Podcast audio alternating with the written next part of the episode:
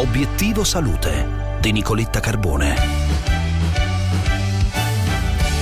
La solitudine è un fattore di rischio per lo sviluppo della demenza. Un'ulteriore conferma dell'effetto negativo della mancanza di relazioni sulla salute del cervello arriva da un ampio studio su più di mezzo milione di persone pubblicato su PLOS ONE. In linea con noi il dottor Renzo Rozzini, direttore del Dipartimento Geriatrico dell'Istituto Ospedaliero Fondazione Poliambulanza di Brescia. Dottore, buongiorno. Buongiorno.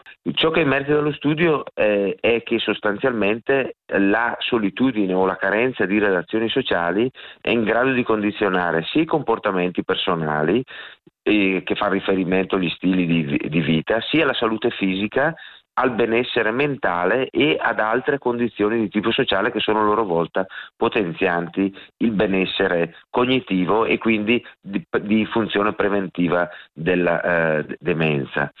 Questo aspetto è fondamentale perché è un po' il paradigma di tutte le patologie di tipo cronico, come lo è la malattia di Alzheimer, vale a dire esistono condizioni che possono modificare la traiettoria della malattia che non sono necessariamente di tipo cognitivo, cioè non hanno a che fare necessariamente con le caratteristiche della malattia, ma possono in modo diretto o indiretto condizionare l'evoluzione. Un corpo sano migliora la funzione cognitiva, le relazioni sociali sane migliorano la funzione cognitiva e tutto questo rende ragione di questi risultati che sono straordinari, vale a dire stare da soli è un qualcosa che non va bene per la salute mentale sia in modo diretto che in modo indiretto. Quindi coltivare le relazioni per evitare la solitudine è una forma di prevenzione, dottor Rozzini. Ma è, è certamente coltivare le relazioni è una forma di prevenzione. Come tutte le forme di prevenzione deve iniziare presto, non si deve attendere fino a quando la malattia compare, ma deve essere iniziata molto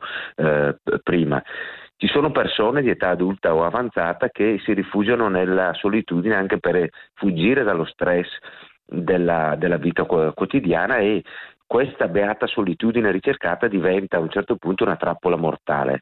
Allora è necessario educare invece alle relazioni, educare alla convivialità perché quando ci saranno le difficoltà, che non saranno soltanto cognitive ma anche di altro genere, si deve essere pronti per essere in un ciclo virtuoso e non essere in un circolo che ci porta verso un peggioramento progressivo. Bene, per oggi è tutto. Tra poco Melog, vi auguro un buon ascolto vi segnalo che oggi è uscito il terzo episodio del podcast Quando meno te lo aspetti. Il buio e la luce, storie di giovani fragili sulle più importanti piattaforme. Vi auguro una buona giornata, un saluto da Nicoletta.